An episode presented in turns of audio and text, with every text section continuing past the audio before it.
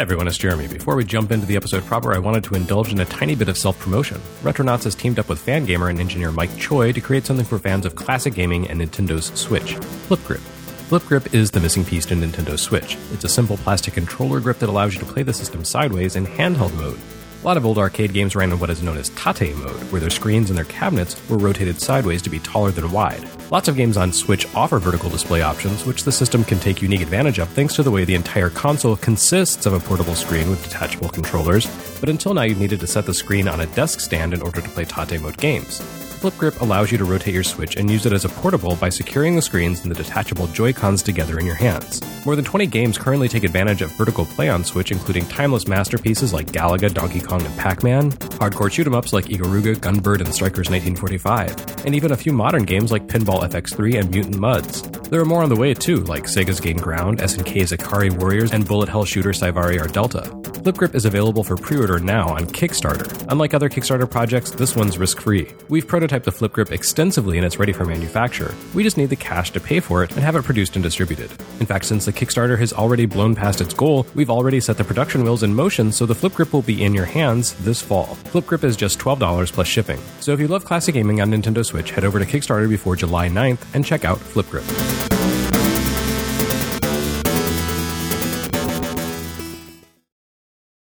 This week in Retronauts, podcast no baka.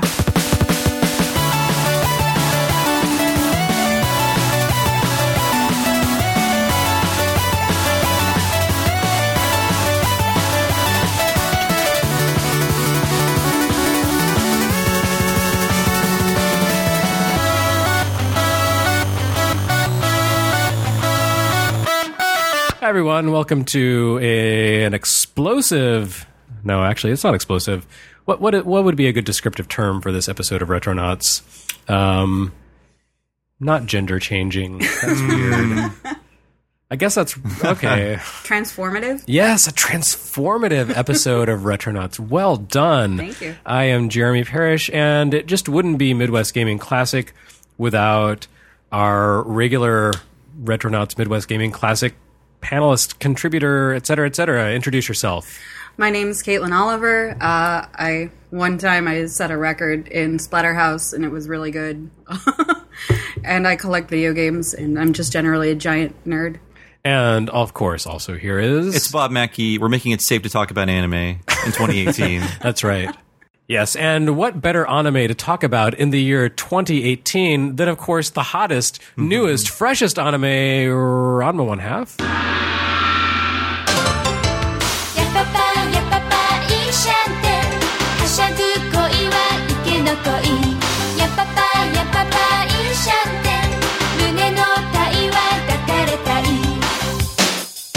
Okay, so it's not exactly new and fresh, but then again, this is Retronauts, so it's old and stale, just like everything we talk about. I don't know if it's stale. is a bit Okay, more- okay. Actually, no. Ranma is really interesting to revisit in this day and age, as um, I think you know, gender identity and uh, things like that have become more more uh, familiar to Fluid. audiences. Yeah, general. well, yeah, fluid for one thing, and this is truly a gender fluid Absolutely. uh, anime Yeah. and manga. Well, we did a uh, Dragon Ball and Sailor Moon episode. I don't know if it'll go, come out before this or after it, but uh, one of our guests, Sam Lighthammer, had a very good point about the whole gender changing thing, how it's a theme in a lot of Japanese stuff.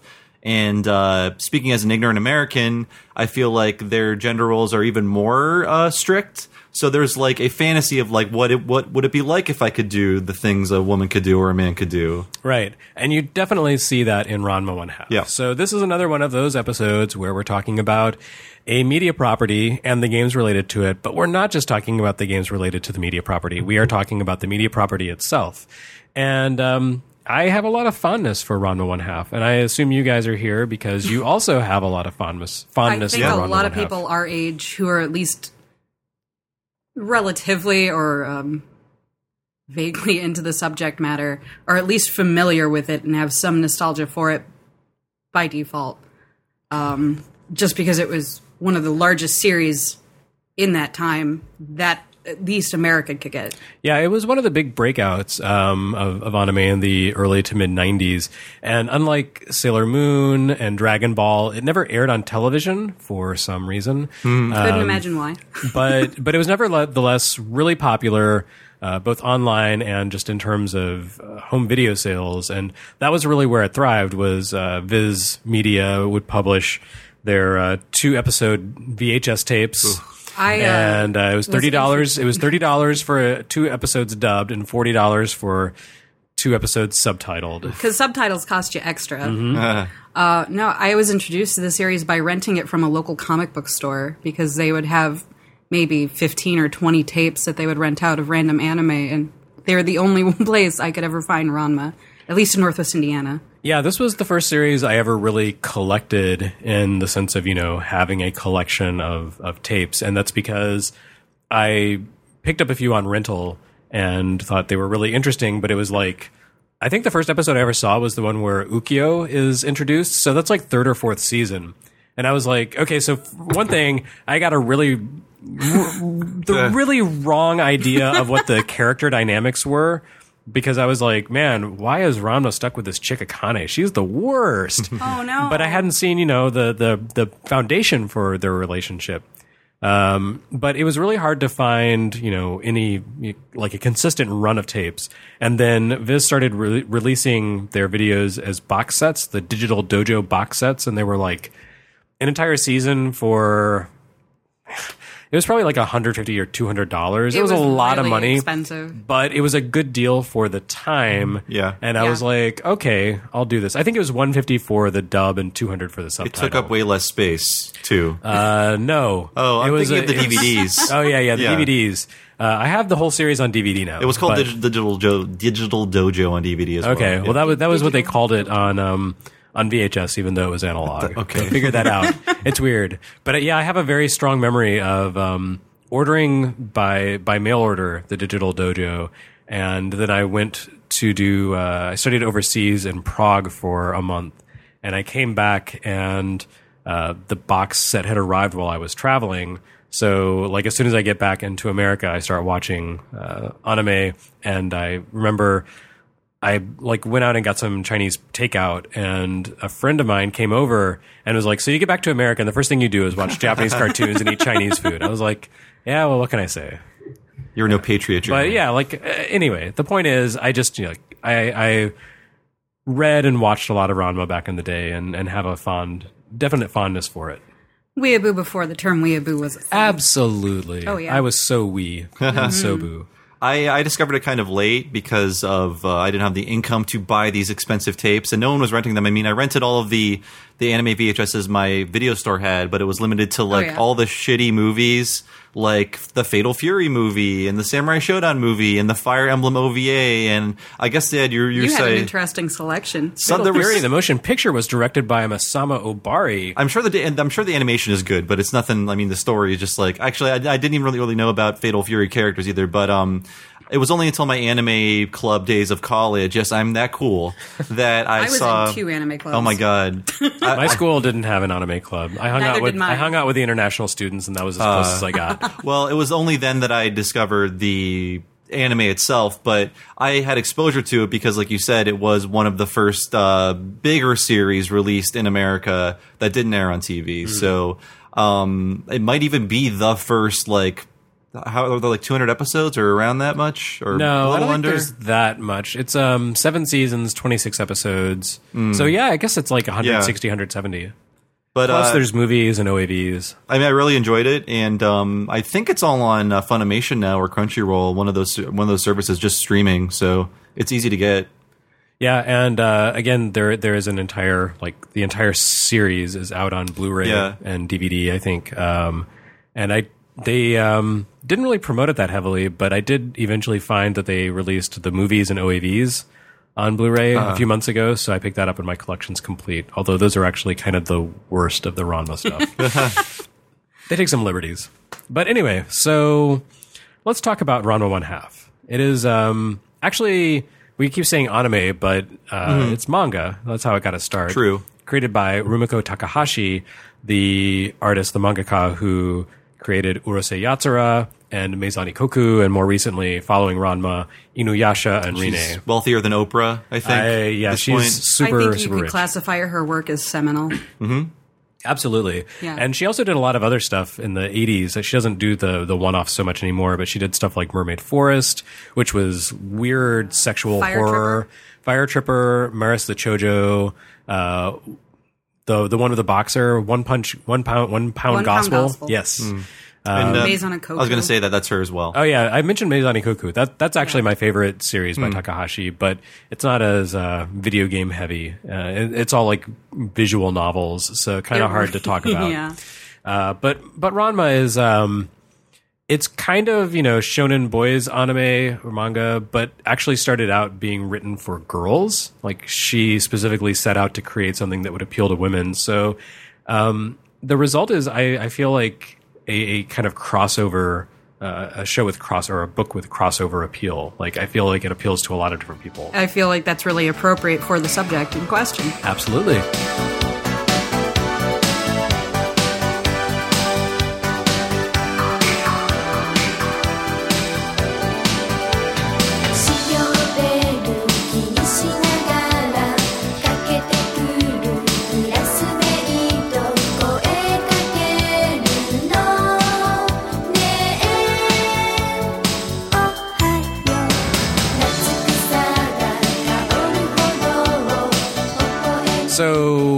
should talk about Jusenkyo? Well, the the premise we keep talking about gender fluidity and that sort of thing, but that is that is the the point of Ranma One Half. Uh, and the the title Ranma One Half in Japanese is Ranma Nibu no Ichi, which means Ranma two parts of one. So instead of saying this is half a person, it's saying there's it's two two facets of a single person. Like the term new half, which is. Is that is that from the same term? New ha- yeah, new Hmm. half is the new generally accepted term for transgender folks of all stripes. So I, I feel like it was kind of a proto term for that. okay. Uh, I could be totally wrong, and somebody could tell me that in the comments. I and wonder that's what- cool. yeah, I wonder what the etymology this is of just what I is. suspect and how it would be related to it. All right. So Ranma One Half is about a martial artist, a young high school student named Ranma Saotome, whose father uh, was like the head of a dojo and Genma. Genma. And uh, so they spent a lot of time training. And on one of their training trips, they went to all all kinds of places, but one of them was the cursed pools of Jusenkyo in China. And uh, even though the guide was very adamant that they be very careful around the cursed pools, they weren't very careful, and they both fell into the cursed pools and became cursed. And their curse is that they transform when they are splashed with cold water and revert to their normal bodies when they're splashed with hot water. This is a common theme in the series, as there were 1,000 pools in Jusenkyo. Yeah. It really wrote a lot of potential for other characters to be cursed in that series. Mm-hmm. Absolutely. There's a lot of people who end up with a lot of different curses that transform into a lot of different things. Animals too, not just uh, Yep. gender swaps. It's also Many animals. animals. Uh, apparently, if something died in one of those pools, it was a very dangerous place. Uh, Pigs and cats are drowning the, left and the- right. The pool became cursed, and uh, whoever fell into the pool would would become cursed to take on that form. Uh, so Ranma's curse is that when he's splashed with cold water, he becomes a girl, uh, like a red haired. I guess in the manga she's not red haired, but uh, a red haired version of himself, uh, but smaller and bustier. And Voiced by Megumi Hayashibara. I believe so. Yes, Lina And- Inverse. Yep, the hot-headed Megumi-chan anime is ladies. Best do. And then she played against type when she was Ray, I know, right? which is awesome. it's tricky. I I, me- I got that wrong in, in an I was- episode, and I Kyle left- McLean sent me some angry messages. I left that. an angry comment on my own podcast. How dare All you. right. Um, so his father Genma is cursed to become a giant panda, which is a source of comedy because his father's actually pretty lazy and, and shiftless. So when he becomes a panda, that's he's actually like the one character who's more comfortable in his cursed form. He just lounges around as a panda, not doing anything. He talks via signs. Yeah, that's right. Yep. Um, so other characters you show up throughout the series, but but sort of the the core relationship in the story is between Ranma and a girl named Akane, who is um, the daughter of his father's best friend, uh, Soun Tendo. She's Akane Tendo, and uh, basically they're going to they were they were promised to be married to one another at a, by their parents at a young age. Well, okay. Okay, get particular. Soun has three daughters, and he promised that one of his daughters would marry Genma's son in order to carry on their dojos. It's like King Lear. Yeah. And he was, or rather, they were kind of given the choice to select whom. And Kasumi and Nabiki, who are Akane's sisters, both bowed out and immediately pointed at Akane and said, since she doesn't even like boys, they'll Right. be perfect together. She hates men, and he's not even always a man, so it's great. Uh, but of course, through the anime comedy of errors, they both kind of get to know each other by walking in on one another in the bathhouse. So she thinks he's a pervert, and that's kind of the the basis of their relationship. But over time, they grow close together.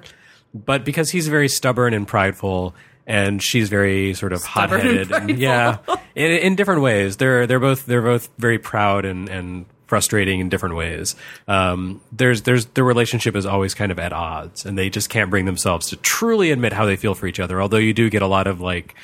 You know, single panels where it's a close up of one character kind of looking off into the distance and like the background kind of fades away and they just say like Ranma or Akane. So Akane is Tsundere then? yes, very much. Okay. Very much the, the proto Tsundere. Should we explain think- what that means to people? Go for it. Uh, it's um, sort of the person who pretends they hate you even though uh, they love you, but they're just too prideful to admit it. And yeah, um, her her catchphrase is Ranma no baka, you idiot Ranma. So that's that's pretty much. And there's there's a lot of him being hit by tables and mallets pulled out of.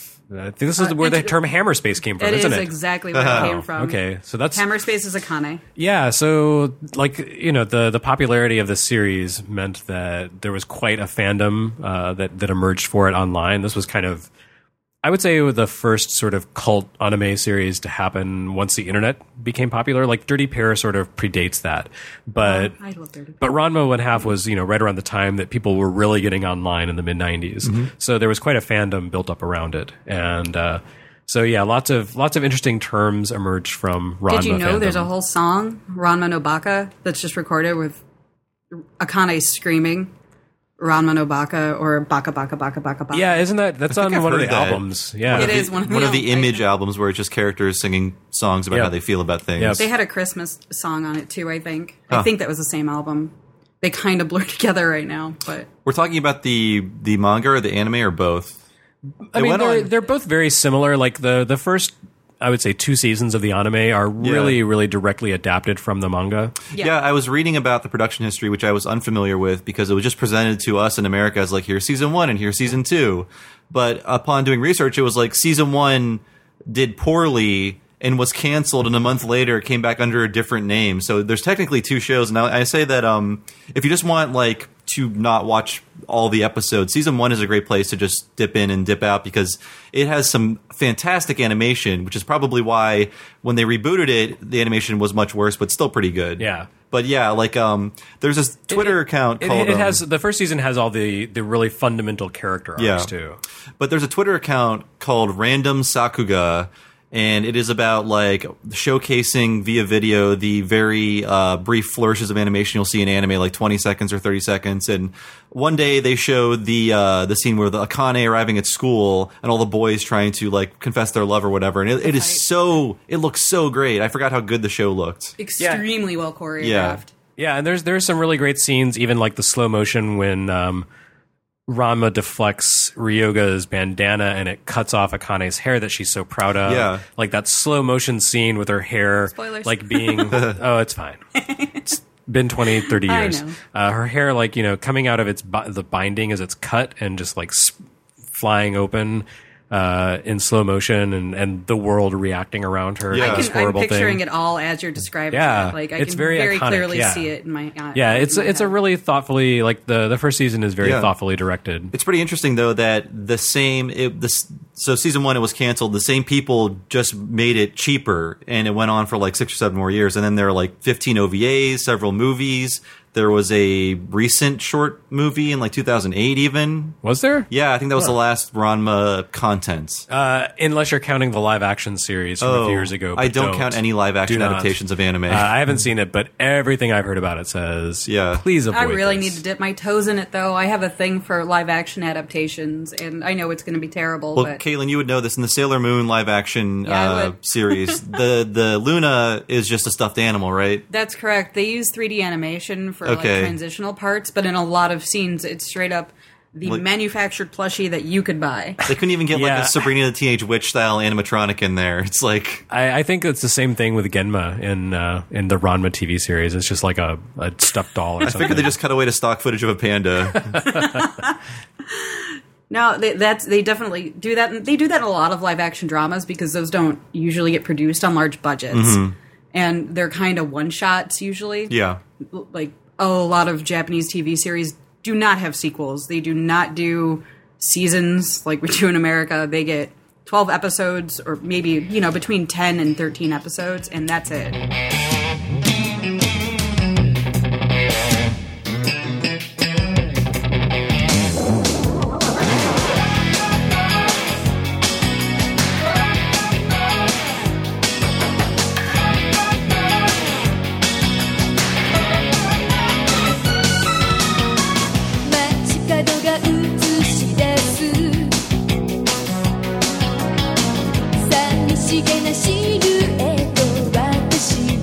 So uh, gender fluidity is, is again one of the themes of this series, and I, I think one of the interesting things about the the way it's written is that Ranma is not like, yeah, I turn into a girl, that's cool. He he hates it. He's you know super macho, and to him, you know, this very uh, prideful martial artist, like being turned into a girl, is just like a, a tremendous humiliation for him. Did we see how the transformation works? Yeah, he's splashed with cold water. Is that the same for every transformation? Yes. in- Yes. Okay, yeah. It's I thought it had to be always like hot or cold Nope. or Hot turns them back into Okay. their normal form. yeah.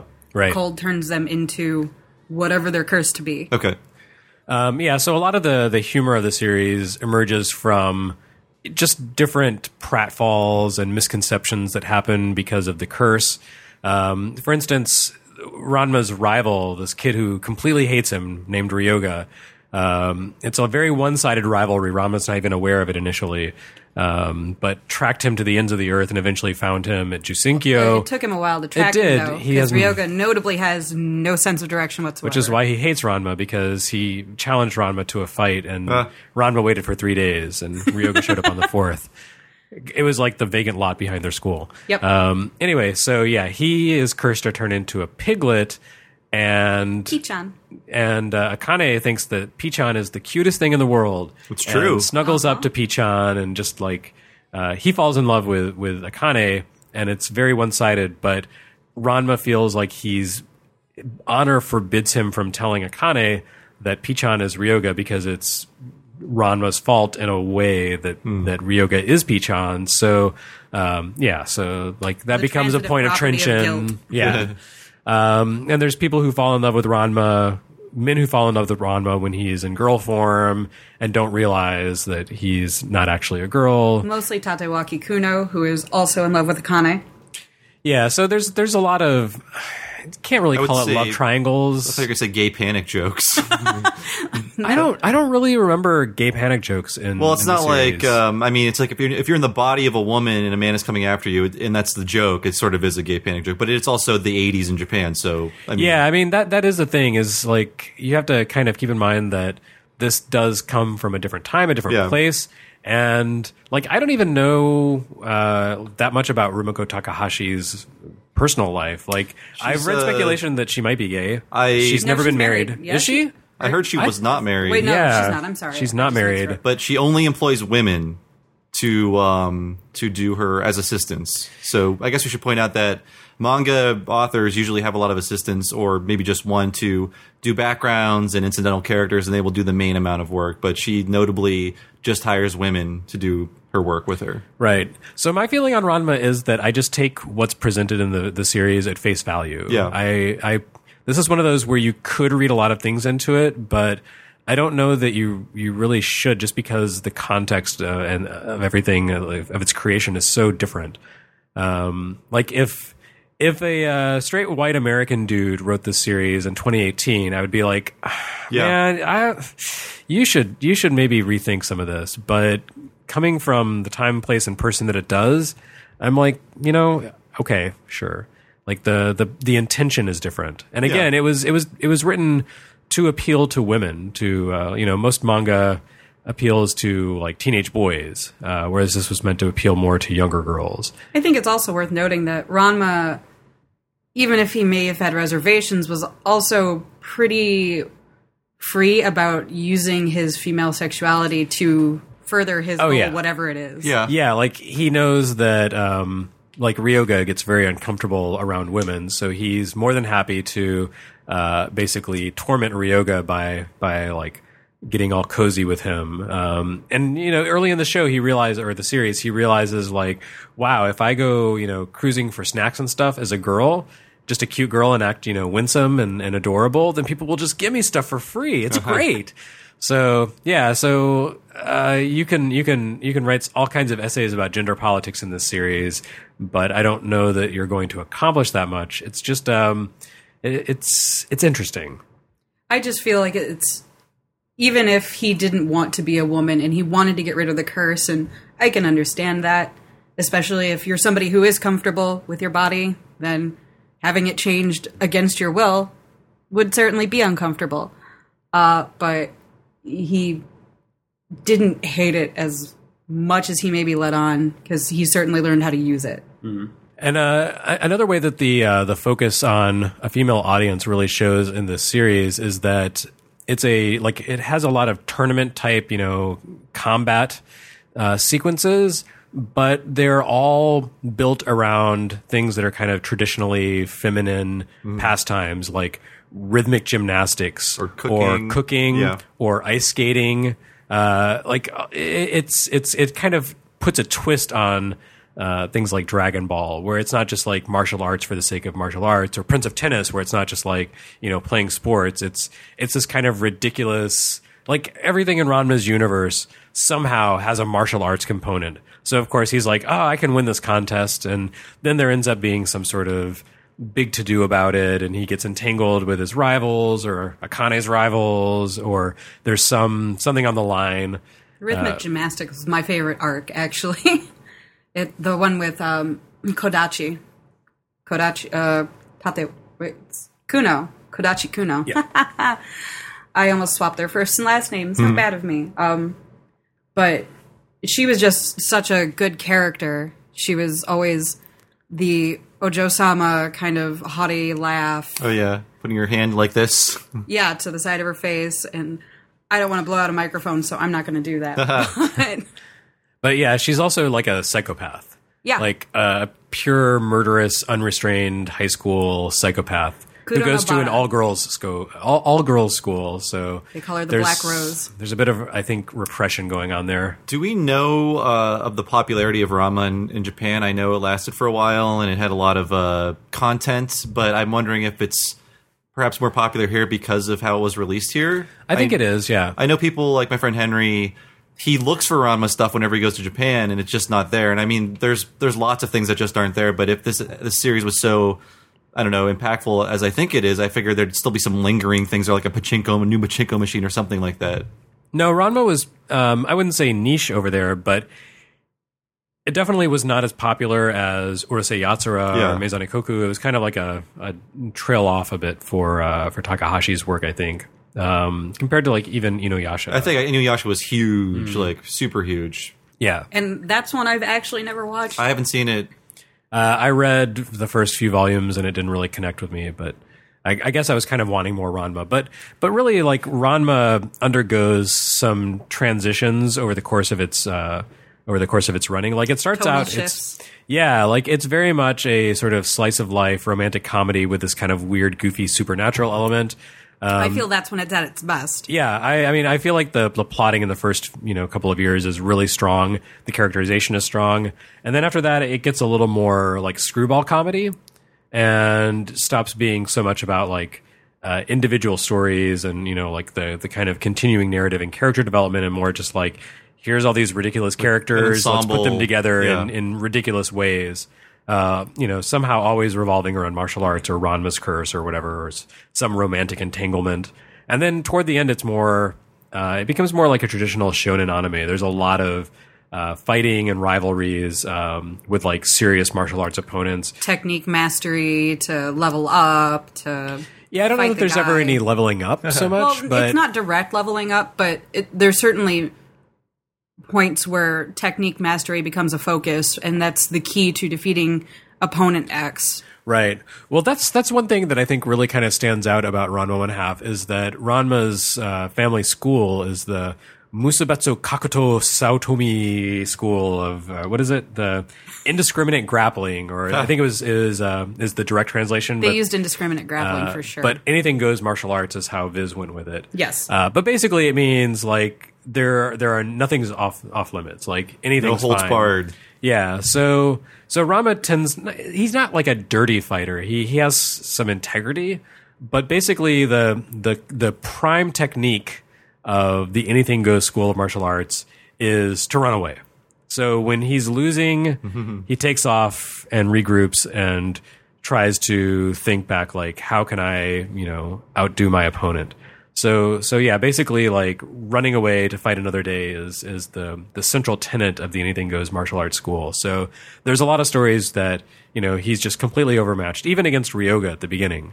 Um and that's when then he has comes back and the. Oh gosh, I can't remember the name. The chestnut one. the Amagachi Ama, Amaguriken or something like that. Amaguriken. Yeah. Yeah, Amaguriken that he learns from Shampoo's grandmother, Cologne. Hmm. and it's the chestnut punch because she like it's he's just like grabbing hot chestnuts Yeah, she throws them into a bonfire and makes him pick them out with his bare hands. so he becomes extremely fast because he's grabbing these burning chestnuts from a fire and not wanting to you know destroy his hands so yeah there's there's always kind of like a goofy uh, karate kid kind of element like you know the, That's the leveling up. I yeah i mean and you know it's the same kind of thing you see in like Dragon Ball leveling up. no, but new form. It's more like it's more like early Dragon Ball, where you know uh, the uh, Muten Roshi or Roshi or whatever is uh, like making Krillin and and, and uh, Goku do ridiculous menial tasks, and it turns out, oh by the way, you're mastering amazing martial arts in the process. So it's kind of like that, but much much stupider and goofier. One thing we didn't point out about the anime is if you watch the dub, everyone is distractingly Canadian. it's like they wandered off the set of Strange Brew. Um, I did not care for that much. We, I think we watched the sub, but we watched some of the dub. I'm like, everyone is so Canadian. I can't take it. I didn't I didn't really recognize Canadian uh, uh, accents or dialects back then, so I'd have to rewatch. But you're probably right. A lot Yeah, of I mean- a lot of vo- uh, voice talent was Canadian. They did a good job, but I mean, to my American ears, it's just like it's already weird that they're speaking English, but now that they're all Canadian, it's extra weird. I- I'm sure if you're Canadian, it's What's like, all oh, this about? yeah. Yeah, well, we made do with with dubs because they were a lot less expensive than subtitles true. back in the day. That that was the It's that was 10 the bucks American a tape way. extra for subs every time. Yep. No matter what the price point was, like even if you were lucky and you got the 1999 tape, still 29.99 for subs. Yeah, hearing the two episodes uh, per tape kind of surprised me. By the time I started buying VHS tapes, it was like three. If it was just a TV series, occasionally you get one with four on it. It would be like uh, your lucky day. Yeah, like every I feel like they came out every other month. So like every other month, uh, I would put down my thirty bucks and watch forty five minutes of anime. My dad would take me to Suncoast Video at the mall and let me pick out a tape. And I would be super excited to go home and watch my two episode tapes that he paid so much money for. Thank you, Dad.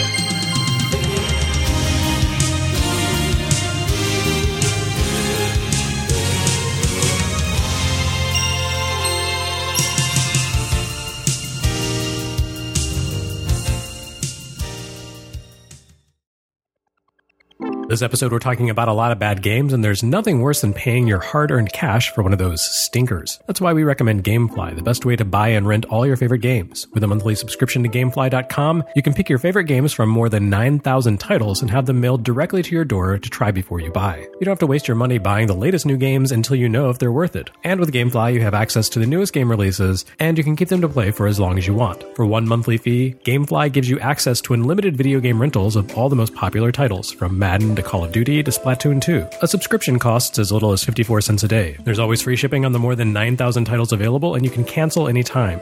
You can keep your rentals as long as you want with no late fees or due dates. Just mail back a game once you're done and they'll send you whatever you choose next. And they offer movie rentals too. So go to gamefly.com slash retronauts and start your free premium 30-day trial today. This premium trial allows you to check out two games and or movies at a time, a special Retronauts offer. The usual first free month offer is only one game at a time. You can only get this offer by visiting gamefly.com slash retronauts. Sign up today and start playing all your favorite games absolutely free for 30 days.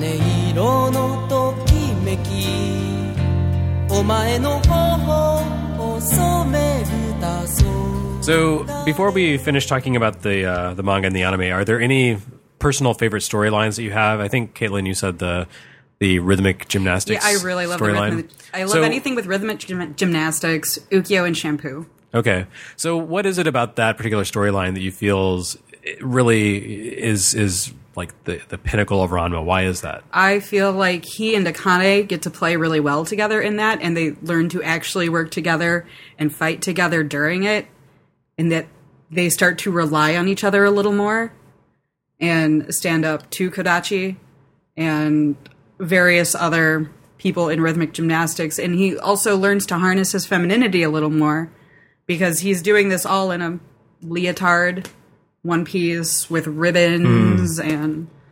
It also really plays up the rivalry with Ryoga. I think uh, It does. He, he he kind of comes in and he's like, "Okay, Ranma, you suck at gymnastics." So I'm going to train you now, which is basically just his excuse to beat the crap out of Ranma. like he's not really interested in making Ranma a better fighter. He just wants the excuse to uh, to to beat the crap out of Ranma. If he gets better, it's lucky break for him. right. Uh, yeah, that's a, that's a really good one. Um, I'm trying to think about on on, on my my favorite. Bob, what about you? I wanted to revisit some of the manga before this trip, but I didn't have time. But I will say, from my memories, anything with shampoo is great because it's sort of a um, like a Pepe Le Pew kind of story, but uh, with the roles reversed. Accurate. Yeah, and I, I kind of liked. I mean, it's not that original, but back when I watched, I was like, this is pretty funny. So, and it's a, it's a funny. The, the her episodes are always very very interesting and entertaining too. They have cute interactions yeah, with one another. and she turns to a cat, which is also very cute. Yeah. Yeah. Yeah, a cat with like little uh, Bells. Yeah, bells in her yeah. ear. Uh, yeah, so Shampoo is a Chinese martial artist who uh, Ranma defeats, and uh, because he defeats her in girl form, Shampoo wants to kill him Mm-hmm. because it's like the tradition of her uh, Amazon tribe. her her tribe that yeah when you She's a Chinese Amazon. yes of course because that makes a lot of Yes, sense. absolutely. Uh, yeah, so it's a tradition of her tribe that when a woman is defeated in combat by another woman, the, the loser must avenge herself. But if a woman is defeated by a man in combat, then they must get married. So when she finds out the truth about Ran, Ranma, uh, it goes from being like, uh, you know, the the indestructible Terminator stalking him to kill him to uh, basically a different kind of stalker coming after him. I learned what ni hao meant as well from shampoo. Well, right. Tiny. Uh, yeah, and then of course. Shampoo has her own suitor who hates Ranma, uh, named Mousse. Right. Who turns into a goose. Uh, yes, I forgot about that. Yeah. Wow. Wow. Uh, he's coming nearsighted and can't see for He's crap. got those crazy like uh, Coke bottle swirling- glasses. yeah, with like the swir- like it indicates you're insane if you have like those concentric circles Yeah. in your glasses, or you're a huge nerd, The Umino glasses from Sailor Moon. Yeah, Uh, you're right. Melvin. Or like a creep, I guess too. yeah. I think my favorite story is the uh, the the full body cat tongue saga. Ah, uh, I normally hate anything involving Happosai, the perverted old man who is uh, basically Ranma's snatcher. parents' uh, master. Yeah, he's like this horrible little pervert, and he's not funny. But in this particular case, he uh, he gets mad at Ranma for some minor infraction Dope. and curses Ranma so that uh, his body is as sensitive as a cat's tongue. So he can't turn back into his male form because even lukewarm water is like burning hot to him. So he's, you know, like anytime he touches hot water and changes back, he's like, I'm scalding, and he has to splash himself with cold water to cool down. So he has to like overcome his own weaknesses, um, including look for a crazy mystical medicine to try to cure it. right, and also there's uh, the whole fact that he's terrified of cats, um, Yeah. which plays into this. Like his his father's idea of a training exercise when Ranma was a child was to uh, get a pit full of like hungry cats.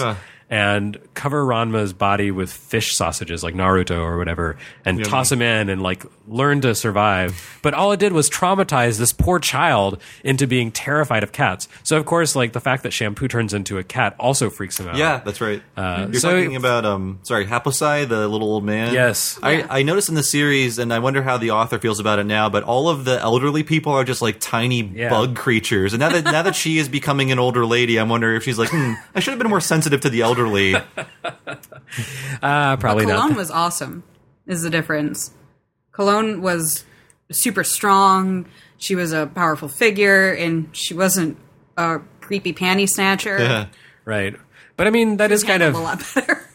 Uh, I mean, even even my wife, she's not Japanese but Vietnamese, has said that's kind of how Asian people age. They're like, they're they look young, young, young, young, and then all of a sudden, like hits them all one day, Yeah. they're just like they they shrink and become tiny and wizened and bald. I should say we're all white in this room, and we all age horribly, so it's fine. Yeah. Yeah, Yeah. I mean, I'm I'm 21, and look at me. No, it's just an Asian thing that I'm jealous of. I your genes are wonderful, is what it is. On the other hand, I can drink milk, so I'm wearing Asian jeans right now. They're from Uniqlo. That's true. Uh, okay.「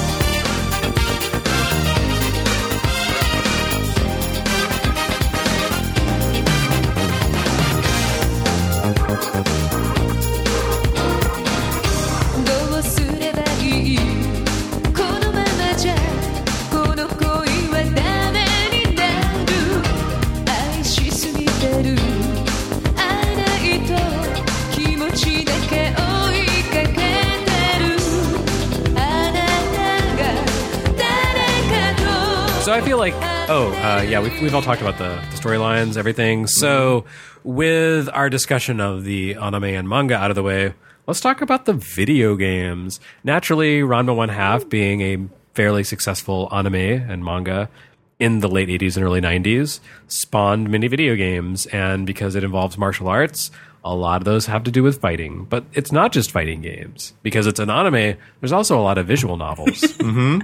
and a couple of puzzle games. Yep. And I believe only one of these ever came to America. Technically, two of them. but only two. one of them came to America. Licensed as Yes. Yeah. As a Ranma One Half game. So the two that did make it over to the US came on Super NES. And so that's where we're going to start. It was this, the Super NES fighting games. Uh, are we starting with hard combat? Street Combat, yes. Oh, street combat. Okay, we're Yeah. street combat first. Got it. This So a lot of these games are, were made by Messiah um, and published by I can't even remember, um, or they were- or they were some of them were published by Masaya, but actually developed by Atelier Double, who is a company that I have written about on Game Boy Works a lot. They did like Sokoban and stuff like that. They're I think Micro Cabin did a few too. yeah, they? probably. Especially on PC. Yeah, yeah. Um, so just a lot of like companies that don't really get a lot of traction in the US. Masaya is better known for its shoot 'em, shoot 'em ups and uh, having played Ranma fighting games, I There's would a have to say that Masaya is always best when they are working with shooters. All right, but but yeah, the Super NES, Super Famicom was the dominant dominant platform in Japan at the time of Ranma's peak popularity. So it makes a lot of sense that most of the games would come out for Super Famicom, Super NES. But the first one uh, was just called, I think, Ranma One Half. Um, it probably had some so, sort of subtitle in the in Japan, but oh yeah, Chonai Gekito Hen, uh, whatever that means. anyway, um, I should have looked that up. Uh, well. Yeah, so so it was you know Someone pretty in the much comments uh, will tell you. sh- of a lot. uh, it should have, you know, it, it should have surprised no one that the, as a fighting game, this basically just brings in the Ranma cast, uh, like this, the main cast.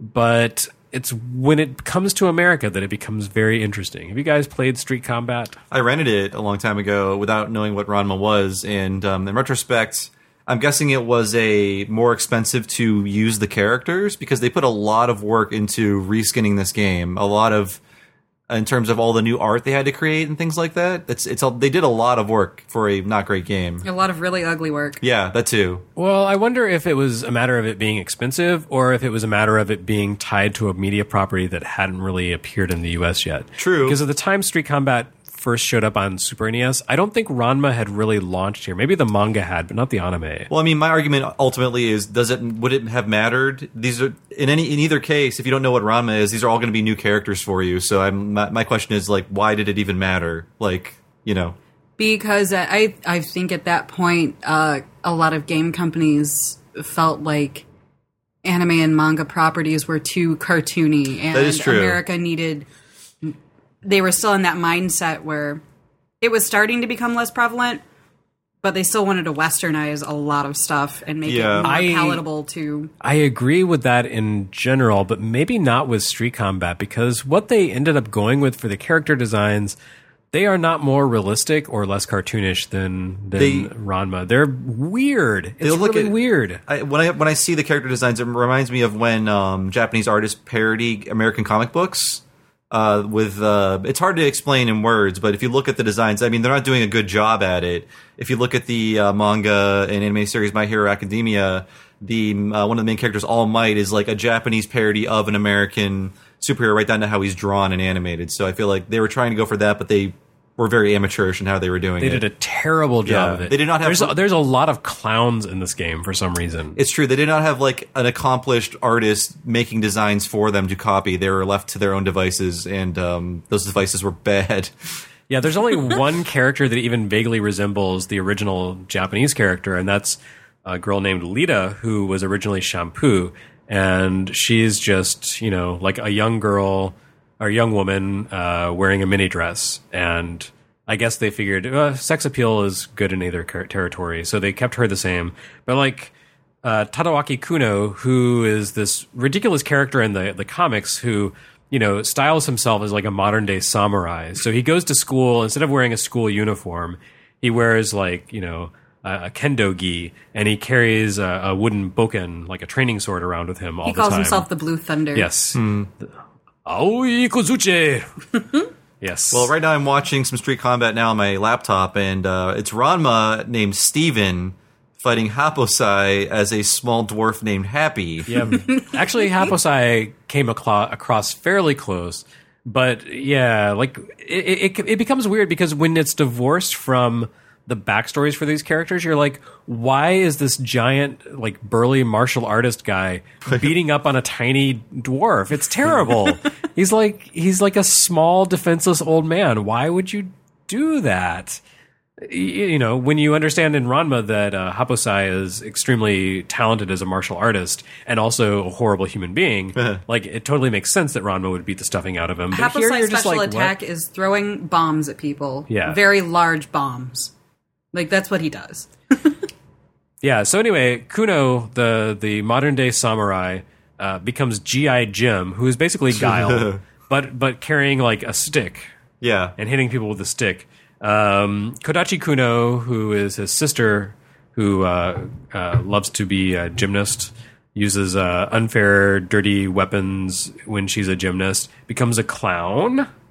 Uh, Genma, the guy who becomes a, a panda, also becomes a clown here. I I, th- I feel like at least f- for Kodachi in particular, they chose a clown because of her weapons. Yeah. Specifically Right. because she has like the juggling type.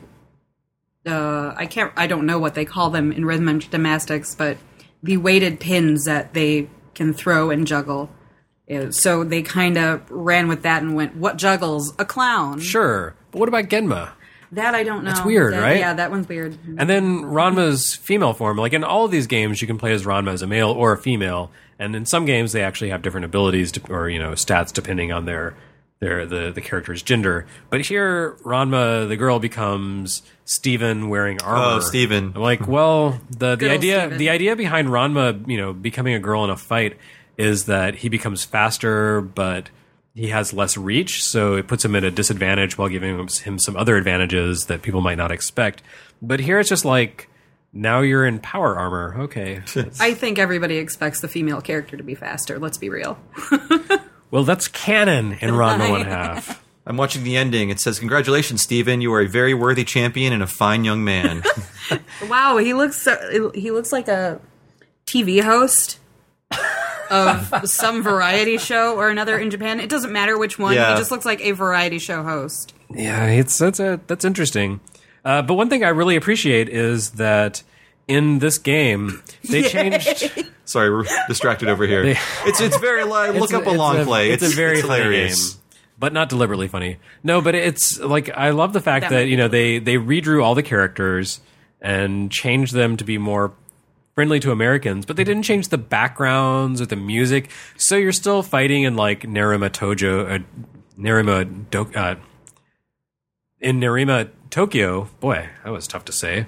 Uh, so there's like, you know, you're in backyards, Japanese backyards, or in like, you know, a koi pond or in a Japanese school gymnasium. I mean, at that point, if you're going to actually redo all the backgrounds, why not make a new game? Because Right. you're essentially doing most of that work, you know, at Right. the time. Yeah, like if they had completely redone the the backgrounds, then no one would ever have known. They were just like, oh, they just used the Ranma one half engine to create a brand new game. But no, it's just it's really strange. It's one of the weirdest localizations I've ever seen.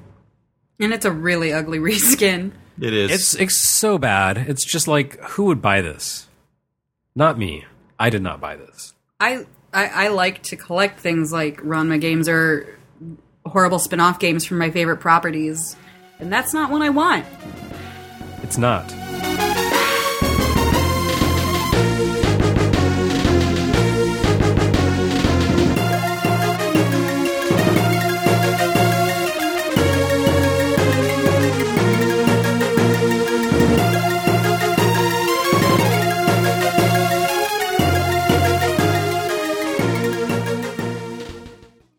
Digster has a playlist for every moment, mood, and minute of your life. Digster is soundtracking your world one playlist at a time. Go to digster.fm and see what I'm talking about. They have thousands of the best playlists. It's like your best friend made you your favorite mixtape. I found a ton of my favorite playlists on digster.fm. Some of the better playlists I've found on Digster are pop slash punk, classic power ballads, party jams, summer vibes, and rock hits. And they even have a playlist called Gaming Flow. We actually got a chance to get together with Digster and create our own playlist with a mix of our favorite tunes. So if you go to digster.fm slash Bob and digster.fm slash Jeremy to see our playlists, follow, share, and listen to them. What songs do I have in my playlist? Well, I'll tell you just a few of them. We have A Bright Future in Sales by Fountains of Wayne. They are not just the people behind the Hot Mom song, folks. My Sharona by The Knack, and no, not the grotesque PS4 mascot creature. I'm talking about The Knack, folks. They're a rock band. The Shark Fighter by the Aquabats, one of the few rock bands that is actually also a superhero group. And my favorite karaoke song, A Birdhouse in Your Soul by They Might Be Giants. Be sure to follow our playlist so you can listen over and over. The playlist will be updated weekly, so be sure to check back each week for updates. Again, go to digster.fm slash Bob and digster.fm slash Jeremy and listen to our playlist. And be sure to head to digster.fm always for the best mix of music for every moment, mood, and minute of your life.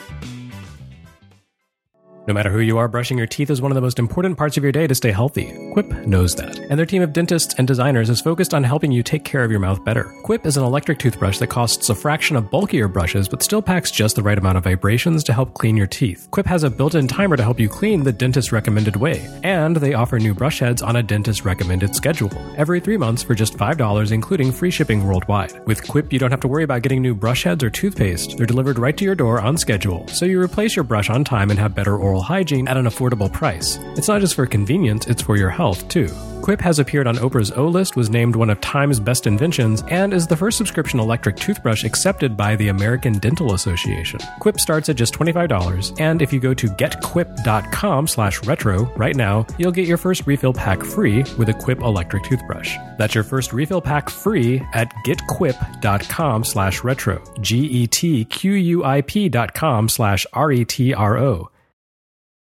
I want to take a minute to talk about underwear. Yes, underwear. Everybody needs it, and new is better than old, and they have to be comfortable, so you should get some Me Undies. Me Undies stay put. No moving around. They come right to your door. If you're going to play a video game, you need comfort. I don't make the rules, folks, but those are the rules, and I swear you will like Me Undies. This is a no risk offer. If you're not happy, they'll refund the cost, and you get to keep them. And because you're listening to Retronauts, you can get 15% off your first pair and free shipping. Go to MeUndies.com slash retro. That's MeUndies.com slash retro. And here's an extra gift for you. Order a pair, take a screenshot of your transaction, and send it to me, and I'll send you another pair. You get one for 15% off, and then another pair from me free. The first 25 people to send a proof of purchase, a screenshot of your purchase or of the receipt, I'll send you another pair free. Just send your proof to gift at podcast1.com. Put retro in the subject line, and you will soon have another pair in your collection. Let's do this. MeUndies.com slash retro. If you dig Retronauts, you're not going to want to miss No Excuse with Jon Taffer. Shut it down and listen to John, the award winning hospitality legend, as he brings his straight talk and unapologetic approach to daily topics and current events. You don't want to miss his latest interview with Adam Carolla, so download No Excuses every Tuesday on Podcast One, podcast1.com, and Apple Podcasts. And don't forget to rate and review. The Starlight Lounge presents an evening with the Progressive Box. The moon, yeah. That's Hugo, tickling the ivories. He just saved by bundling home and auto with Progressive. Gonna finally buy a ring for that gal of yours, Hugo? Send her my condolences. Hi-oh! This next one's for you two. There's a burglar in my heart. Thank you. Progressive Casualty Insurance Company and affiliates. Discounts not available in all states or situations.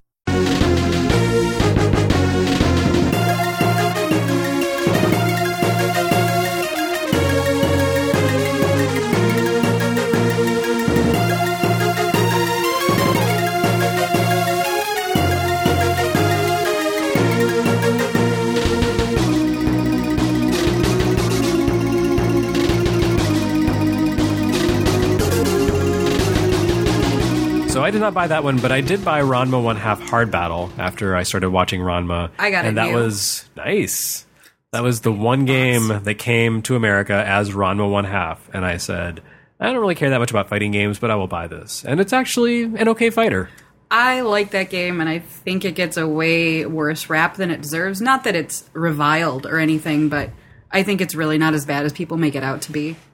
I didn't know people made it out to be bad. They do. Uh, it hasn't. It's not a good system. The AI is really hard. I did notice that, but I thought that's because I suck at fighting games. No, the AI in that game is just really hard. Um, it, it's not considered to be a great game, but I think it's pretty decent. It's especially for the time it came out. It was more than serviceable, and honestly, I think it looks better than what's considered to be the better fighter. I think it's a better visual game. Really? So you like it better than Shogi Ranmuhen? That I do, artistically at least. Huh, interesting. Uh, I do appreciate the fact that uh, female Ranma is dressed more like her usual, his usual self in this game, whereas in the the Japan only sequel, Ranma's wearing like uh, like a girl's swimsuit or something for no particular reason. It, it's kind of weird. It seems like like a really strange, was really lazy choice. attempt at Yeah. fan service. Super Yeah. lazy. I think this was the, actually the first time I really engaged with Ranma stuff after reading mentions of it in like Wizard magazine and things like that. I think renting this game was like, oh, I guess this is the thing they're talking about, but I have no way to watch it or anything. So that I looking at the gameplay, I'm like, oh yeah, this is how I learned about all these characters through uh, playing the game and watching all the endings and stuff like that. Because So- don't, don't they get like a wish if they win the tournament or something like that? Or the principal gives Yes, them something. that's right. Yeah. They're supposed to, and it, of course, usually ends up not working out so well. The monkey's paw kind of wish. Yeah. So this it's is a comedy series, Right, of course. Um, so yeah, this is uh, again, like we said, it you know it was brought to the U.S. and it was promoted heavily, cross promoted heavily in uh, the Ranma anime and manga. Like it was in the Viz floppies, there would be ads for it. So they pushed it pretty hard. Um, it's kind of weird because of that that they didn't use like Viz dubs voices for the character for the character battle cries, and they also didn't use like the original Japanese voices. It's just like these weird voices that You're like Ranma's like super deep voiced. He's like, "Roar." I feel Roar. like uh, even I mean this was like 1992 or 1994. What do we have a year on this? Uh, I want to say it was 95 actually that it came to the U.S. I, I don't think they would go to the lengths to track down the dub cast and have them record new audio. It, like even in ni- in the mid 90s, Right, but they did re-record the voices, Huh. And They they, didn't. They didn't use the Japanese voices. Weird. So it's, 92. well, that that's when the game came out in Japan. It it, it showed up here later than that. 93. Oh, was it that early? Mm-hmm. Okay. Wow. So it was right at the beginning of uh, the localization of Ranma. Uh, so that makes com- some of the choices in this game a little strange. Um, it has a lot of characters who wouldn't show up in the U.S. Uh, run of Ranma for several years. So, like when I first played this, I was like, "Who the hell is Gambling King? and why am I fighting a Minotaur at the end?" So yeah, there's like these these two major characters in here that like Gambling King is a minor character from like a single one-off story, and uh, it's so weird that they put him in this because he's like if you read a story like it doesn't really have any impact. It's very kind of trivial. He's And a fun looking character. He's he's the king from the one of the suits. Yeah, yeah. But it's like no human should look like that. So just it's Right. fun to see him move around. True. Okay. Fair enough. He's like a short, fat version of the King of Soup. Yeah. Right. Uh, and then Pantyhose Taro is the the guy who turns into a Minotaur, and he's like one of the Chimera super. kinda. Yeah, he's like a, a super serious fighter um, from one of the later story arcs when it becomes more like a you know a shonen anime. Um, so he wouldn't appear in the U.S. until like I want to say like ninety six or ninety seven. So many years after this came out. So so there was this kind of disconnect between the the localization of the manga and the game. But oh well. Anyway, it's It was it's a- easy to buy because it was a versus fighter. That's what, Yeah. Especially in the U.S. when we were just getting stuff like Street Combat shoved at us. Mm-hmm. It was pretty reasonable. Mm-hmm. I agree. And I think it does a good job of interpreting the characters. Like if you go back and watch or play it, um, the characters move and act in ways that are very distinct to that character. Like Ryoga, you know, in in the comics, Ranma is much faster than Ryoga, but Ryoga is much stronger. And and here he has this, even though they're the same size, like Ryoga just has this way of moving that seems sort of hulking and The and Zangief kind of slow and plotting, but clearly threatening move. Yeah, but you know, in a in a in like a normal sized teenager Right. as opposed to a gigantic wrestler. But the same movement. But stuff. yeah, like it, it translates that really well to to the characters. So I, I think it, yeah, it does a good job of of interpreting the characters. It is kind of limited as a fighter because you know the characters only have a couple of special moves. Because I think they they tried really hard to stick to like what's canon in the the comics. So Ranma has you know his speed punch attack, and he has his Hiryu Shotenha, which is like a dragon punch basically, and Amaguri Ken. yeah, and the- yeah, yeah. and um, you know, then Ryoga has the Shishi Hokodan, which is the it's basically a chi attack, but um, it's Using based on his depression. no, it's it's his um, depression, isn't Oh, it? oh. I was thinking of his umbrella attack. Oh yeah, he has umbrella attacks, but then his like special chi attack instead of Right. like drawing on his combat strength, it draws on the fact that he's always depressed. So the sadder he is, the more powerful it is. I also think uh, Ranma is one of the last series to predate fighting games and the fighting game genre. So, like uh, Takahashi was uh, developing all of this without thinking back to like what do Street Fighter people do and what do like Tekken people do. So, I feel like with a lot of anime currently, you can see like influences from games, but this is like the last time where that they would be free of that. For sure. Um, so yeah, I don't know. Like as the one representative game for the Ranma franchise to make it to the U.S., I think it's okay. We could have done a lot worse. We certainly could. Yep. Uh, there are some real stinkers on this list that we won't talk about in too much depth, but um, I do want to talk about the one last of the the third uh, Super Famicom Super NES fighting game, and that's Chogi Ranbu Hen from 1994. Um, supposedly the best of the fighting games, although Caitlin disagrees. I do. I. It's not that I think Chogi Ranbu Hen is bad, but I think at least visually, I, it doesn't stack up to Hard Battle. I think Hard Battle looks a lot better. I think the characters are a little bigger. They have more color variation to them. The backgrounds are a little more. They have a little more depth to them. They have some like they'll have fog effects in front of them to give depth to a stage. I do think I like the design of the characters in this version better, aside from female Ranma. Yeah. Um, what's up there's- with uh, her, him, Him. Okay. She's jiggly and wearing like the Yeah. uh, the gym shorts that look like underwear Yeah. and like a like a tube top. Yeah, it's kind of Like, weird. It's the right colors as her normal uniform with the yellow top and the blue pants that Ranma wears a lot, but it's a glorified bra and underwear. Yeah. Right, but but okay. So aside from that, like I like the look of the characters in this. They have a very sort of cute style that's reminiscent of uh, Takahashi's artwork, especially like the like the splash page panels and that sort of thing. So I, I like it on that front. But yeah, like it doesn't have as many interesting effects, and the animation's not as good as in uh, as in I Hard think Battle. the characters in Hard Battle look better, okay, that's fair. but personal preference, I think they both look pretty good. It's not like I think Chogi Ran- Ranbuhen looks bad. Yeah, supposedly this was going to be released in the U.S. as Anything Goes Martial Arts, but there was a problem with the like the licensor. They went out of business, so that all fell through.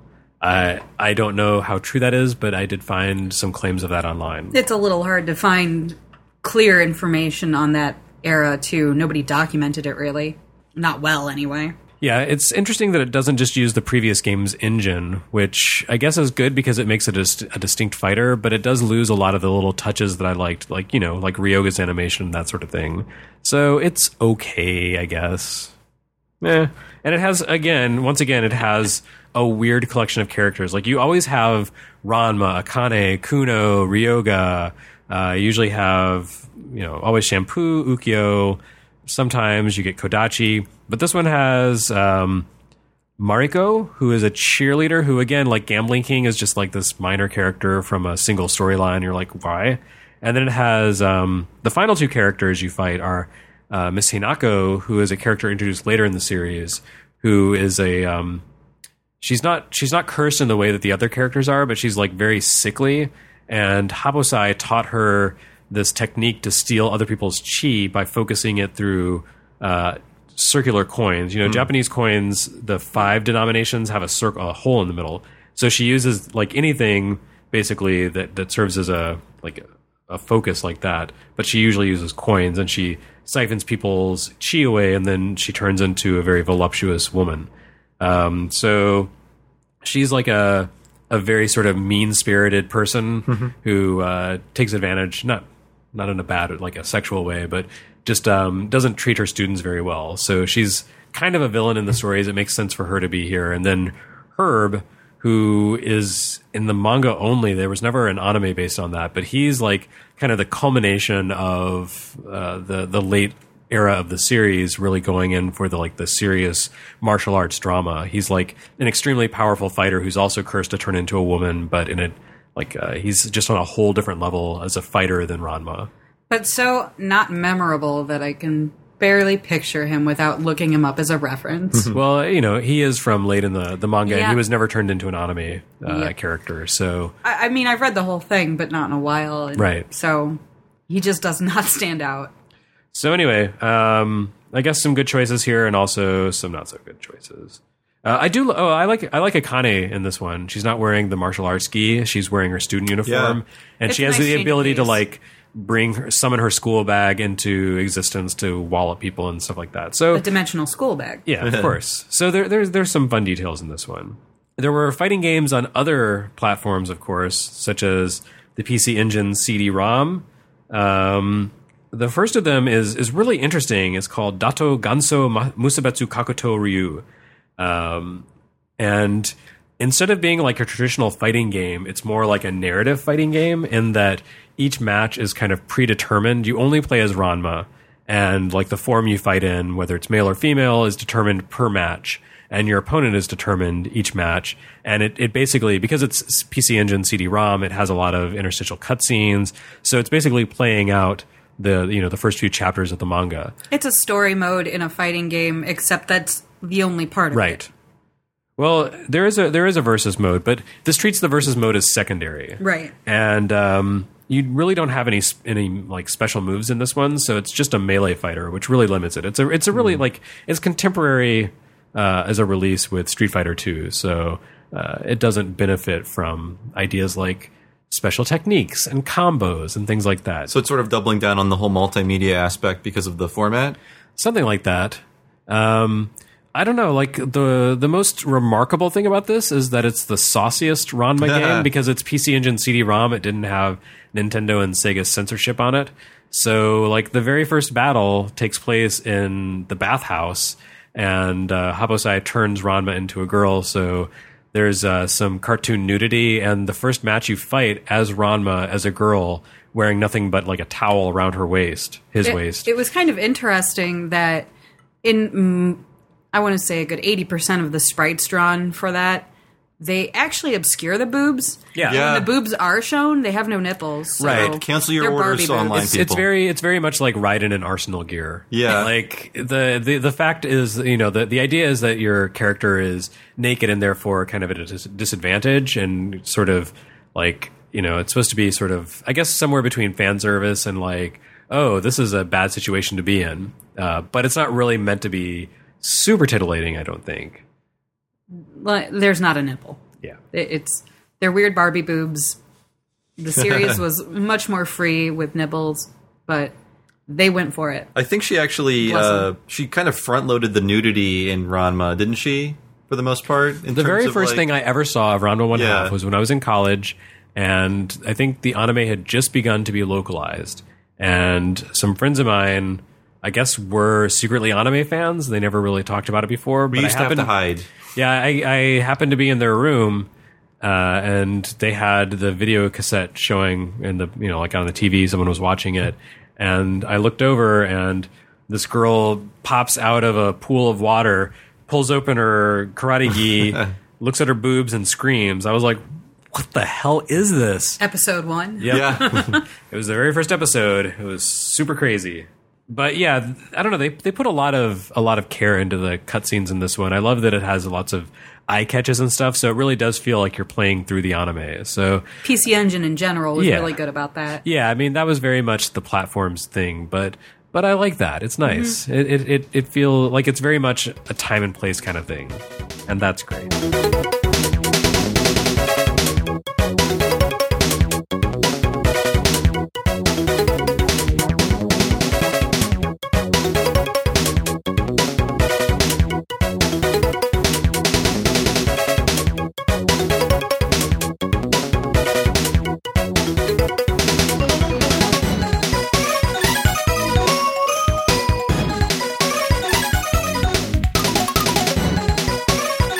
Not great is Ranma One Half Battle Renaissance for PlayStation.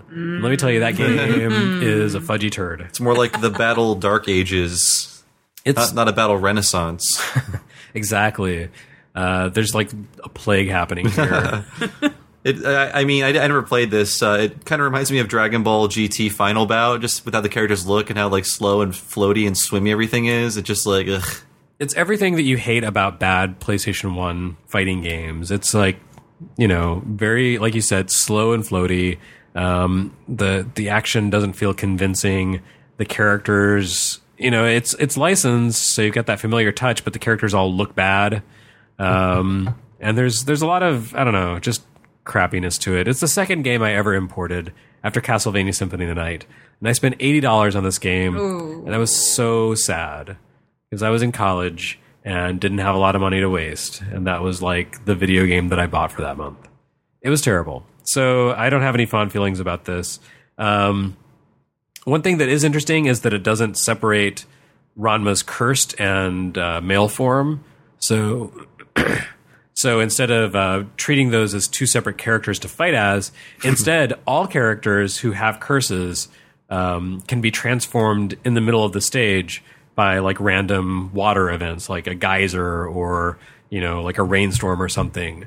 Which I think is interesting and adds some unpredictability to it, but also kind of sucks because it's extremely poorly balanced. Like, you know, it's it's okay for Ranma to be turned into a girl because he can still fight. He's faster. That's great. But Shampoo, Ryoga, like they turn into these tiny little harmless animals. Like that, that's it's not fun. It's it's really just like a, an interesting idea that they didn't think through. That seems to be the theme here. They didn't think it through. You're also forgetting uh, what I'm watching now are glorious CGI cutscenes that I make the forget, characters look them worse than they do in 2D and, and like cruder. But yeah, it's very of of the era. Yeah, it looks a lot worse than even the worst of the Super Famicom games, just by merit of it being poorly modeled early 3D.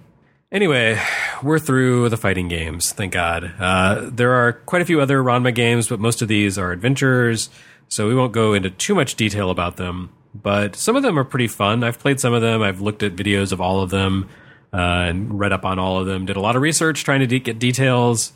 Um, the the I think the very first Ranma game was just called Ranma One Half. It was a PC Engine CD-ROM game, and it's a belt-scrolling brawler like Bad Dudes or Kenseiden or something. Uh, and like like the that one fighting game on PC Engine, it attempts to basically tell the Ranma One Half story, uh, beginning at Jusenkyo. Uh, so it begins before the manga. The manga, like Jusenkyo, you find out about the curse in a flashback. But here, you actually fight through Jusenkyo, and you have to fight against Genma on those uh, bamboo poles, while the the guard in the the Maoist hat is like, "Oh, sirs, please do not." um, the big appeal here is the extensive cutscenes, um, which are you know very much in the the the PC Engine CD-ROM mold. They look They're- really nice. They're nice. I mean, they're poorly animated, but you know they're not full motion video. They're Right. They're sprite art that's Yeah. been slightly animated, and it's nice. It's it's it's very much of a time and place again. Um, For the time period, it looks pretty nice. yeah, this is um I guess I guess a better comparison for this game might be like China Warrior or something. It's like a year after China Warrior and I mean obviously it doesn't have the big gimmicky sprites, but it has that same general kind of feel and that also that sort of stiffness. Like it's not that fun to play. It feels very kind of clunky, but it it tries to be um I don't know, tries to be creative with the the source material. Uh, like you have matches that are sort of like boss fights against other characters, and there are some special events like um, the first time Ranma and Akane go to school together. It's almost like a runner level, and Ranma is running and Akane is running alongside him, and you're both beating up all the the school students who are coming to proclaim their love to Akane. It's, really a- fun and yeah, cute. It's a good video game interpretation of that scene. They were they were trying to be creative. Uh, then there is uh, Kakugeki Mondo on Game Boy, Ooh. a Ranma trivia adventure. This was the first Ranma game I ever played on an emulator. And you walk around, and other Ranma one half characters challenge you to questions about the anime, and uh, not having any real uh, Japanese literacy at the time. This was you know twenty odd years Or ago. the, even the benefit of Google Translate. right? Yeah. I was like, uh, what? Is, what the hell am I doing in this game? So, having looked at the Game Boy Advance library, like you have, uh, Jeremy, would you say it has an unusual amount of trivia games? That's something I've noticed when like just playing There, random there are quite a few trivia games Yeah. on Game Boy. Yes, I don't know, I have a I few of those coming up in like next year or so. And I think it's a good with dread. It's a good format for that sort of thing, but we just never got any of them. I mean, because I, I I believe that Shinji Mikami, Resident Evil creator, his first Capcom uh, job was a trivia game, a Game Boy trivia game. That's where he started. Yeah, started. there there are several by Capcom. yeah. I genuinely wish we got more of them because Yeah. I actually love trivia games, but they just never get translated. Well, a lot of them are about you know Japanese anime or about a given company's game output. Like Yeah. the, the Capcom one, I, I have a, I have that game, and it's That was on Game Center CX. Oh, was it? They yeah, it seems to be all about Capcom episodes of Quiz. I think. okay. They did at least Quiz no one. Hatana. Yeah.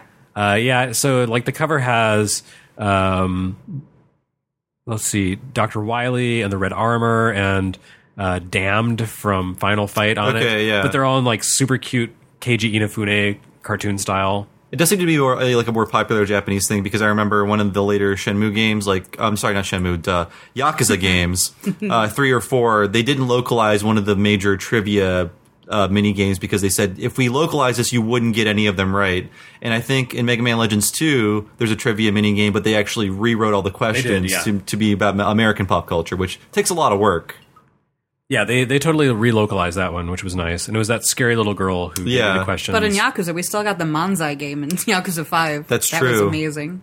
And everybody hates it. I kind of enjoyed it. But I don't know how to play most of the uh, gambling based mini games in Yakuza because they're all very Japanese gambling games. the only ones I can't play are Go? shogi. I, I don't do well at shogi. Yeah, shogi. Because in mahjong, I have never sat down and learned the rules for mahjong because it's so intense. There's Yeah. so many But uh, I, I can play Cee-lo. I can play Hanafuda. I love Hanafuda. Koi Koi is where it's at.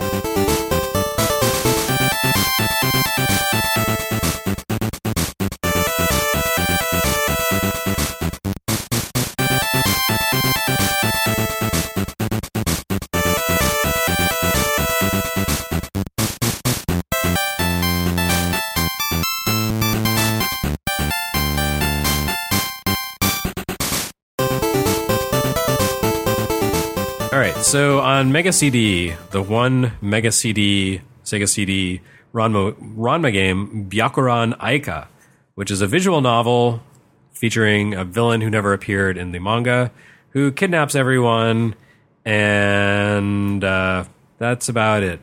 It's uh, it's basically like the plot to Nihao My Concubine, but without the cool animation, the movie grade animation, um, and it's extremely dialogue and menu heavy. It does have lots of voice acting by the actual voice actors from the anime, which is nice. Benefit But- of the PC Engine and Sega Mega CD. Yep. But unfortunately, it also includes a lot of simplistic turn based battles, um, which don't look fun at all. And reading reviews of this, like visual novel fans do not like it. Ranma One Half fans do not like it. Yeah, the no battles one likes it. they just seem luck based Yep.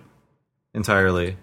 Um, but I think a better interpretation of Ranma as like a turn-based battle system came on Super Famicom with Akane Kodan Tekihiho, which is uh, even though it says Akane in the the title, it's not about Akane. It's about um, like the red ghost pirate cat or something.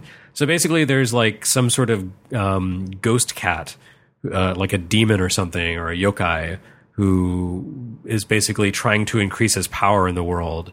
And Ranma, being mortally afraid of cats, is adamantly opposed to this because he does not want cats to rule the world. So this is a Super NES RPG, and it's actually been fan, fan translated. So if you want to play it, I think it's at romhacking.net, the localization, uh, and it's a pretty solid looking, you know, bog standard, but but charming and pleasant in its way. Super NES RPG. Like I've certainly seen worse Super NES RPGs than Ranma One Half. Have you guys played this at all? I might have. I was going to ask Caitlin, how does this compare to the Sailor Moon RPG on Super Nintendo? I would say they're uh, different for their respective properties, but they're pretty comparable. You could do a lot worse than playing either one of those games. And they're all pretty breezy. I'm pretty sure I did play this. I'm looking it up right now. And the translation came out uh, in the year 2000, so 18 years ago. So I'm I'm positive I played through this one summer, one summer weekend or whatever. So yeah, if you like Ranma characters, it's just a breezy RPG. you, you could do a lot worse. You, it's an enjoyable way to kill a weekend. If you're into the property anyway. If you're not, well, Right. maybe not so much. Yeah, I, I feel like you needed to have a vested interest in this, but Yeah. an existing But interest. that's true of most licensed RPGs. Yeah. True that. So also uh, the final Super Famicom game is one called Ogi Janken, which is a Puyo Puyo clone, but it has a rock paper scissors Janken theme, and it's it's a really like I have trouble wrapping my head around this game. Basically, instead of trying to just match colors, each of the colors is assigned to rock paper or scissors, and You have to sandwich them. yeah, you have to like somehow um, so beat, it's like Yoshi's, beat a symbol with Yoshi's a, egg or Yoshi. yeah, kind of like that. Um, so it's yeah, it's it's sort of abstract, and you know, it's a competitive fighter, so you can send garbage over to the other person's side. But I don't know. I feel like when you there, there's only so many puzzle games of this type that are good, and when you try to get fancier and you know come up with something more complex than the, the big hits. Um, it doesn't work. The, the the solution is to find a new idea instead of making someone's other idea less fun. They only went with rock paper scissors because it can have a vague connection to gambling, and they wanted to use Gambling King again, I guess. Sure, I guess so. Well, it's, yeah, That's it's- that's the it's only connection I can think of. But that's that's about all I got because it's really the only connection to the series. But you could, heck, I've had money matches in rock paper scissors, so why not? Uh, another, I think the last of the PC Engine CD-ROM games is a a visual novel called Toraware no Hanayome, which is interesting mainly for the fact that it's the only non-fighter Ranma game that lets you play as characters other than Ranma. Like Ranma games are always you control Ranma. Uh, but this one, Ranma is actually the blushing bride who gets kidnapped to be forced to marry someone, as opposed to Akane or Shampoo or whoever. So his friends have to go and save him, so that he does not become someone's wife. Which you know, I can understand the the problems there. Speaking of Nihao, my concubine. Right, exactly. so, like, this is a very weirdly common theme in Ranma stuff. Like, lots of women get kidnapped to be turned into into uh, to wives. Nobody But- has ever actually made a wife. Right. But everybody's kidnapped to be a wife. But this is the one time that Ranma gets kidnapped to be a wife. I think. So the, the famously unmarried Rumiko Takahashi. That's that's her social commentary. I got- I got- yeah, Women are like- kidnapped into marriage. exactly like it's Read a into it what fate you worse want. than death.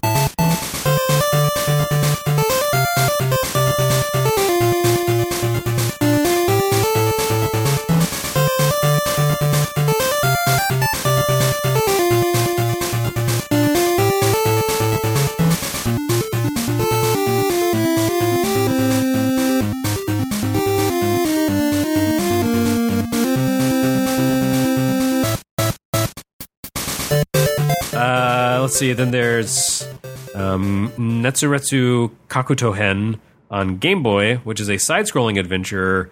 Um, actually, this was the the first one that I ever played on an emulator. The other one was the second one I played, but this is one where it seems like it's going to be an action game. It's like a side-scrolling game, uh, 2D. Like you play as Ranma, you walk around. The graphics are kind of cute. They're they're fine, um, and there's no action. You just like walk around talking to people. No, It's- that was. Uh, it's like a day I in the life. I was looking at that long play, and it is intensely boring. There's- Nothing happens in it. Yeah, like, Like you literally just enter walk around a and room, talk to walk people. around a couple times, leave the room, go to another one, walk around back and forth. Nobody would be there.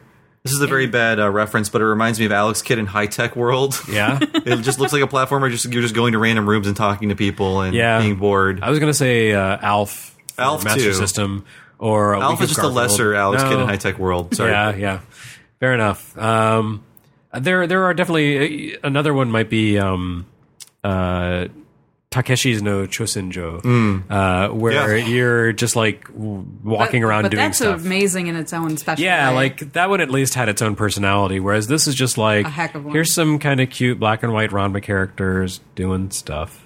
I love hearing what people would say about myths on how to beat Takeshi no Chosenjo.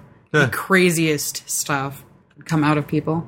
Then winding down, there's another Game Boy game, one that I've actually covered on on Game Boy Works called Kakurenbo Deathmatch. It was given to me. Yeah, and it's actually pretty good. I think of uh, all the the non-fighting games here, it might and maybe besides the RPG, it might be the best one. It's uh like a kind of It's hard to hate. Yeah, it's very inoffensive. Mm-hmm. There are a lot of puzzle type games, puzzle action games on Game Boy, and this is another one, but it's pretty well done, and it does come up with an interesting application of Ranma's gender switch, which is that um, basically it's a box pushing puzzle game, kind of like Pengo or something. Uh, but depending on which form you're in, you have a different level of strength. So you have to like change genders for Ranma in order to solve puzzles. Like if you want to push something really far, then you turn into a male, and if you want to, you know, use finer movements, then you turn into a female. So that's that's kind of cool. It's um, not great, but it, it does the trick. I've played much worse on Game yeah, Boy, believe me. that's. It's not amazing, but it's perfectly serviceable, inoffensive. If you want to play around Ranma and you feel like playing a puzzle game, go nuts. And really, what more could we want in a video game than to be kind of inoffensive? When you've played so many awful games, I'll take an offensive. Yep. And finally, the last of the Ranma games is an MSX game, a point and click adventure called Hiryu Densetsu. And it is uh, very much in the the style of, you know, like the the classic graphical adventure game like you know, Shadowgate or before that um The ICOM games. yeah, uh, yeah, the ICOM games, but also on the Japanese side, stuff like um, Portopia. Yeah, I was going to say that Portopia Uh, for sure. Yeah, like this was a big, you know, the the detective games, Jake Hunter. Um, Jake Hunter's great. yeah, they've all totally blanked out of my mind, but it's exactly like that. You just like walk around to different scenes and you'll talk to characters and basically you run through all your dialogue options and all your item options and eventually you'll do whatever you have to do in that particular scene and then you'll move on to the next one. Um, It's not that great.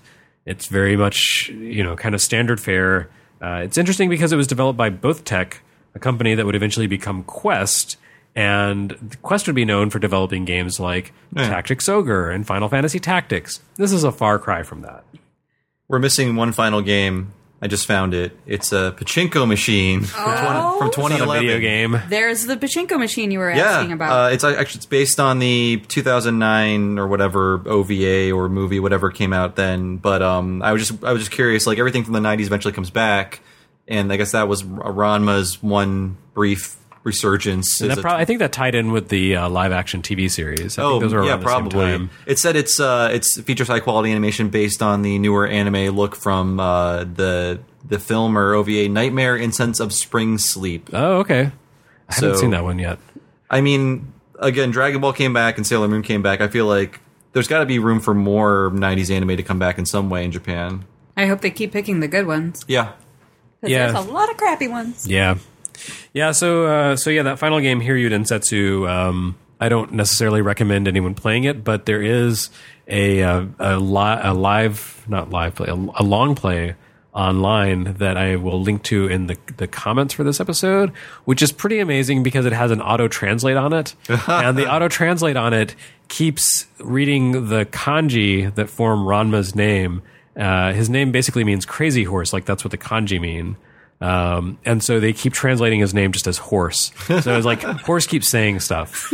And also the cutting room floor. Um, I was doing research on this and found uh, a little bit at the cutting room floor, and apparently there is a like a nude pinup of Ranma hidden inside the code. So that's that's the classiest Maybe Ranma she game. has nipples this time. she absolutely does. Oh wow. snap! I thought I thought that was part of the curse. It's like you will become a nippleless woman if splashed with water. Ah, yes.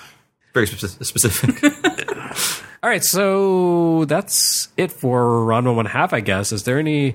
Do we have any final thoughts? Any final opinions we need to weigh in with on these games, on the series, etc.? I just think it's worth examining. If you haven't, maybe you'll like it, maybe you won't. But it's so important to what everything that has come after it e- in anime, manga. You at least have to take a look at it and make the call for yourself whether or not you're interested. But you can't ignore it. Yeah, I. Oh, Bob. I was going to say again, my recommendation. There's a lot of it, and when there's ever, whenever there's a lot of an anime or a manga, you might be intimidated. But it's on, I believe, Hulu and probably Funimation. And if you just want to check in for that first season, it's a good taste of probably in terms of animation quality, the best the series ever looked. And if you want to pursue it more, it's available everywhere for money. You know, the manga you can buy and. And I, I assume the OVAs and movies are around. Jeremy, you said you've been buying them on Blu-ray. Mm-hmm. Okay, yeah. So there's no shortage of Ranma. It's not like Evangelion where you can't find it anywhere. So Yeah, Viz did a pretty good job of bringing it back into circulation a couple of years ago. So good on them. Um, yeah, I'm, you know, I have a lot of fondness, like I said, for this series just because it was uh, kind of an introduction for me to the to the concept of manga. So uh, I don't I don't know necessarily how a newcomer would feel to it, but like I said, I do feel it has a pretty wide crossover appeal to to people of many different persuasions, genders, uh, nationalities, interests, etc. Like there's a little bit of something, a lot of different things in here. There's comedy, romance. There's a little bit of dirty humor. Um, it's sometimes extremely screwball, slapstick. Um, sometimes extremely clever.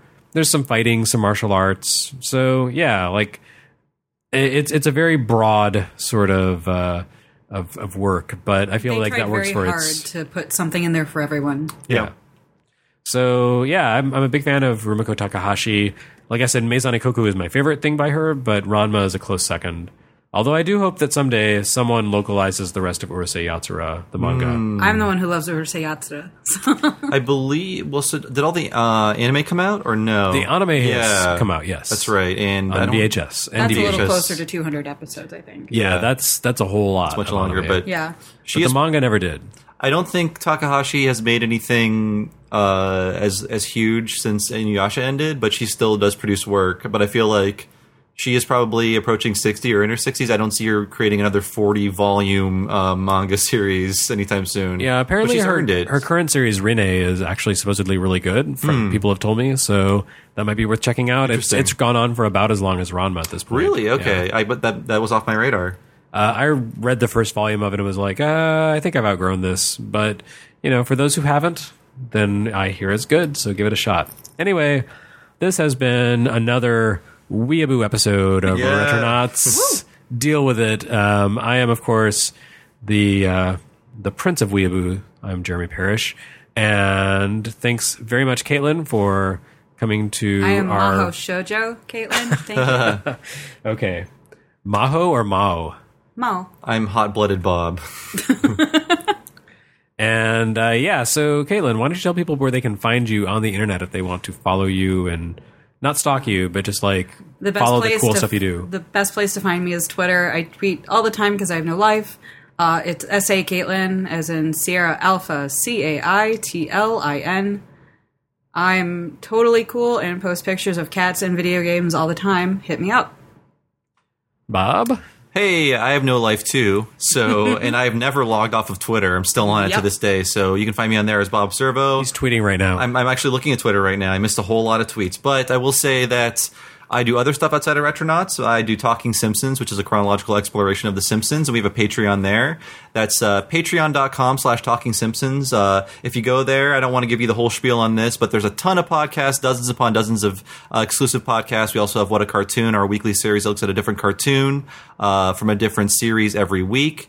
And we also have Talking Futurama, which Jeremy will be on towards the end of our first season run. So there's Oh, a lot going on on our Patreon, but uh, both Talking Simpsons and What a Cartoon are free, and all the bonus stuff and, and advanced episodes are on our Patreon at patreon.com slash Talking Simpsons. Thank you very much.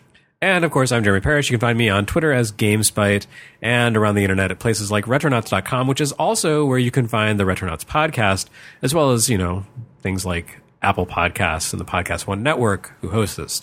So there's all of that. And of course, Retronauts is supported through Patreon, patreon.com slash Retronauts. Gets you early access with better quality, uh, audio quality. Like the, the quality of content is always the same, whether you're listening for free or not. You're- It's it's a great podcast, by God. Uh, but you're Al Pacino. by God. great podcast. That's right. So don't make us break your legs. Support us on Patreon uh, or not. It's cool. We just like for people to enjoy our show. It's awesome. So that is it. Ranma One Half. We are out. Peace, everyone.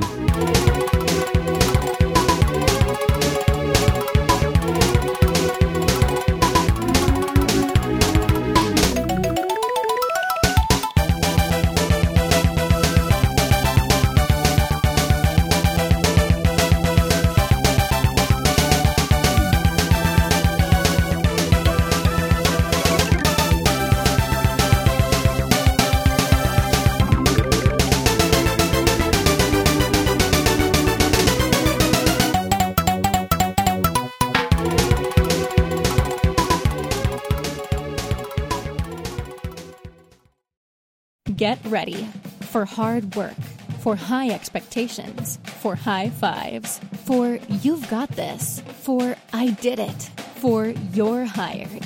You've got it in you. Now let us bring it out of you. If you're as serious about your success as we are, bring it. Visit rmu.edu today. Robert Morris University. Get ready.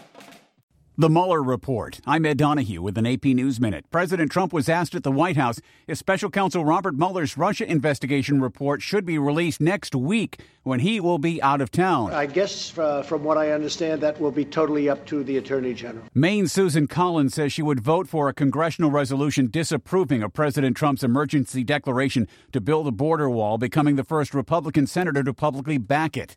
In New York, the wounded supervisor of a police detective killed by friendly fire was among the mourners attending his funeral. Detective Brian Simonsen was killed as officers started shooting at a robbery suspect last week. Commissioner James O'Neill was among the speakers today at Simonsen's funeral. It's a tremendous weight to bear, knowing that your choices will directly affect the lives of others. But cops like Brian don't shy away from it. The very foundation of who they are and what they do. The robbery suspect and a man police say acted as his lookout have been charged with murder. I'm Ed Donahue.